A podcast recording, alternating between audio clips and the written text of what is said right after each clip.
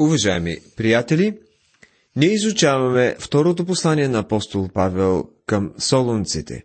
В миналото предаване се спряхме на 8 стиха от глава 2. Последният стих, който изучавахме, бе следният. Тогава ще се яви беззаконният, когато Господ Исус ще убие с дъха на устата си и ще изтребе с явлението на пришествието си. Казахме, че беззаконният е Антихриста, човекът на греха, който ще бъде един световен диктатор и никой не може да го спре. Никоя сила на земята няма да може да го спре, само Святия Дух сега го озаптява. Казахме,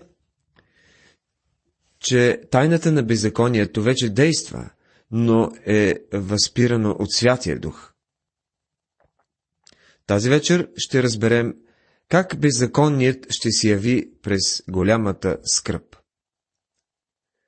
Тогова, чието идване се дължи на действието на Сатана, съпроводено от всякаква сила, знамение, лъжливи чудеса. Глава 2, стих 9. Това е Антихриста, човекът на Сатана, човекът на греха, беззаконният. Той ще дойде благодарение на действието на Сатана, съпроводено от всякаква сила, знамение и лъжливи чудеса.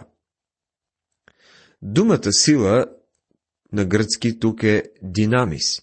Това значи физическа сила, чийто източник е свръхестествен. Той ще бъде голям изцелител и чудотворец. Може би ще може да ходи и по водата. Ще може да контролира и вятъра. Спомнете си как веднъж Сатана използва вятъра, за да унищожи синовете и дъщерите на Йов. Когато някой днес каже за човек, който върши чудеса, направо ме хваща страх, защото следващият чудотворец, чието идване е предсказано в Библията, е именно онзи, който ще действа под ръководството на Сатана. Можем да се боим от онези чудотворци, които ни идват от небето. Дяволът ще изпрати този човек с сила, знамения и лъжливи чудеса. Затова за нас е много важно да спрем да гледаме на човеци и да погледнем към Христос и да ходим с вяра в Него. Знамение, тук в този 9 стих, означават белези. Тяхната цел е да привлекат вниманието на разума. Този човек ще носи знамения, които ще се харесат на научния свят по това време, както и на политиците и на голяма част от религиозния свят. Изумяваме начинът, по който хората дори и днес се подлъгват по какви ли не лъжи. Някои хора задават въпроси, защо това се случва днес. Отговорът може да се изрази последният начин. Който не отстоява нещо, ще се подлъжи по всичко. Хора, които не са вкоренени и изстъпили на Божието Слово, ще се хванат на най-различни знамения. Лъжливи чудеса са чудесата, които ще подействат на наблюдателите. В този ден цял свят ще говори за човека на греха, казвайки: какъв чудесен човек е този световен владетел? Вижте го, какви неща може да прави. Кои ще се хванат на неговите лъжливи чудеса? Онези, които не вярват в благовестието.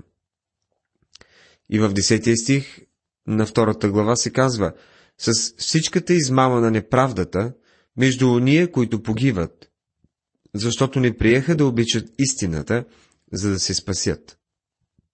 Той ще върши това с всичката измама на неправдата между ония, които погиват.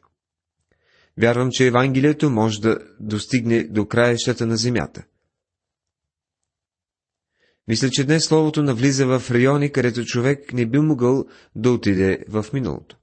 Но ще има такива, които ще чуят и ще откажат да приемат истината. И затова Бог праща заблуда да действа между тях, за да повярват лъжа. Второ послание към Солунците, 2 глава, 11 стих. Бог ще допусне светът да повярва в една лъжа. Защо го прави? Не е ли нечестно? Не, това е същото, както когато Бог закорови сърцето на фараона. Фараонът не скърбеше за израеляните, не искаше да ги освободи, не бе изпълнен с добри намерения и към Бога. Фараонът не желаеше да ги пусне, но Бог просто го притисна да вземе някакво решение. Бог постави фараона в ситуация, която само разкри онова, което вече се криеше в сърцето му. Днес виждаме много нерешителни хора днес. Те не желаят да вземат решение относно Бога. Не искат да слушат благовестието. Затворили се сърцата си за него. Бог милостиво им дава Словото си, но те отказват да го приемат. След като са чули Словото Божие и са отказали да го приемат, Бог им праща заблуда, защото не искаха да приемат истината. Тогава те са готови да повярват на лъжа. Хората, които са престанали да посещават църкви, където се е проповядвало благовестието, са склонни да повярват на култове и лъжливи религии на нашето време. Затова толкова много от окултистите ходят в неделя сутрин и звънят по вратите на хората. Те много добре знаят, че слабите хора, невярващите, не са на църква в неделя сутрин. Те просто не се интересуват достатъчно от Божието Слово, за да ходят на църква. Култовете знаят, че могат да се доберат до такива хора, защото, щом не приемат истината, те са готови да приемат всичко друго, което им се предложи. Много пъти съм бил изумен от това, как някои, които ги виждаме като интелигентни хора, посещавали са дори някога църквата, слушали са благовестието, но не са го приели напълно, са приели най-измисленият култ. Готови са да следват някакъв абсолютен измамник, който изобщо не проповядва Словото. Защото Бог казва, че става така. Когато човек отхвърли истината, той ще повярва на лъжата. Бог разделя овцете от козите и използва най-добрият метод, за да го постигне. Ако хората не приемат да обикнат истината, тогава Бог им праща заблуда да действа между тях, за да повярват лъжа. Какво представлява тази лъжа? Лъжата на Антихриста гласи, че Христос не е Господ, че Той не е онзи, за когото се представя. Той ще заяви на хората, че са постъпили много умно, като не са станали някакви религиозни лунатици, които вярват в Исус. Хората ще му повярват, ще повярват също, че Антихрист ще въведе милениума. Няма да разберат, че всъщност навлизат в периода на голямата скръб. Това е лъжата и хората ще повярват в нея, защото не са повярвали в истината. Та да бъдат осъдени всички, които не са повярвали на истината, а са имали благоволение към неправдата. Второ послание към Солунците, глава 2, стих 12. Бог ще съди онези, които са отхвърлили истината. Затова, приятели, ако сте способни да четете Божието Слово в тази книга и да продължавате да отхвърляте Христос, значи сте широко отворени към всичко, което идва да ви заблуди и измами. Никога няма да можете да влезете в Божието присъствие и да кажете: не съм чул благовестието. Ако обърнете гръб на Господ Исус, значи сте готови да приемете заблудата и подлежите на съд. Като вярващ, който проповядва благовестието, всеки един от нас е животворно ухание за онези, които се спасяват, и смъртоносно ухание за онези, които погиват. Поставям ви, както чувате, в неизгодно положение, защото не можете да кажете, че никога не сте чували Евангелието. Чували сте го, и то може би от няколко различни места. Но ако отхвърлите Исус Христос, тогава аз съм за вас смъртоносно ухани. Ако приемете Христос за свой Господ и Спасител, тогава приемате едно животворно ухани. Сега ще поговорим за практическата страна на Христовото идване. Павел се насочва към практическата страна на посланието си. В светлината на бъдещите събития, вярващият трябва да живее така, че да демонстрира вярата си в Христовото завръщане. Да вярваме в Христовото пришествие не значи постоянно да гледаме към небето и да си казваме: о, така ми се иска Исус вече да дойде. Това са можем да кажем набожни глупости. Ако някой вярва в идването на Христос, това ще си проличи по три начина. Това ще се отрази на отношението му към Словото, към начина му на живот и към работата му. Апостолът съветва в 13 и 14 стихове вярващите да стоят твърдо в Божието Слово. А ние сме длъжни винаги да благодарим на Бога за вас, възлюбени от Господа братя, загдето Бог отначало ви е избрал за спасение, чрез освещение на духа и вярването в истината, за което спасение ви призова чрез нашето благовестие, за да получите славата на нашия Господ Исус Христос. Вярвам, че тези два стиха ни разкриват пълният спектър на спасението. С други думи, дават ви спасение от Дан до Вирсевее, от миналото, през настоящето и чак в бъдещето. На първо място, Той ви е избрал за спасение. Тази истина ясно се получава и в посланието към римляните, 8 глава. Но знаем, че всичко съдейства за добро на тия, които любят Бога, които са призовани според Неговото намерение. И както и друг път сме казвали, доктор Тори е смятал, че този стих е като мека възглавница за умореното сърце. И наистина е така. Защото който предузна тях и предопредели да бъдат съобразни с образа на сина му, за да бъде той първороден между много братя. А които предопредели, тях и призова. А които призова, тях и оправда. А които оправда, тях и прослави. Точно за това пише и апостол Павел тук във второто послание към Солунци. Бог отначало ви избрал за спасение. Това се отнася за миналото. Знам какво се казва и го вярвам. Може би някой ще каже: искате да кажете, че Бог ни е избрал още преди да се появим на този свят? Спърджан е обичал да се изразява така: радвам се, че Бог ме е избрал преди да се появя на този свят, защото ако беше чакал докато се появя, нямаше да ме избере. Това значи, че просто ние не изненадваме Бога, когато приемем Исус Христос. Но има и друга страна на медала. Който поиска, нека дойде.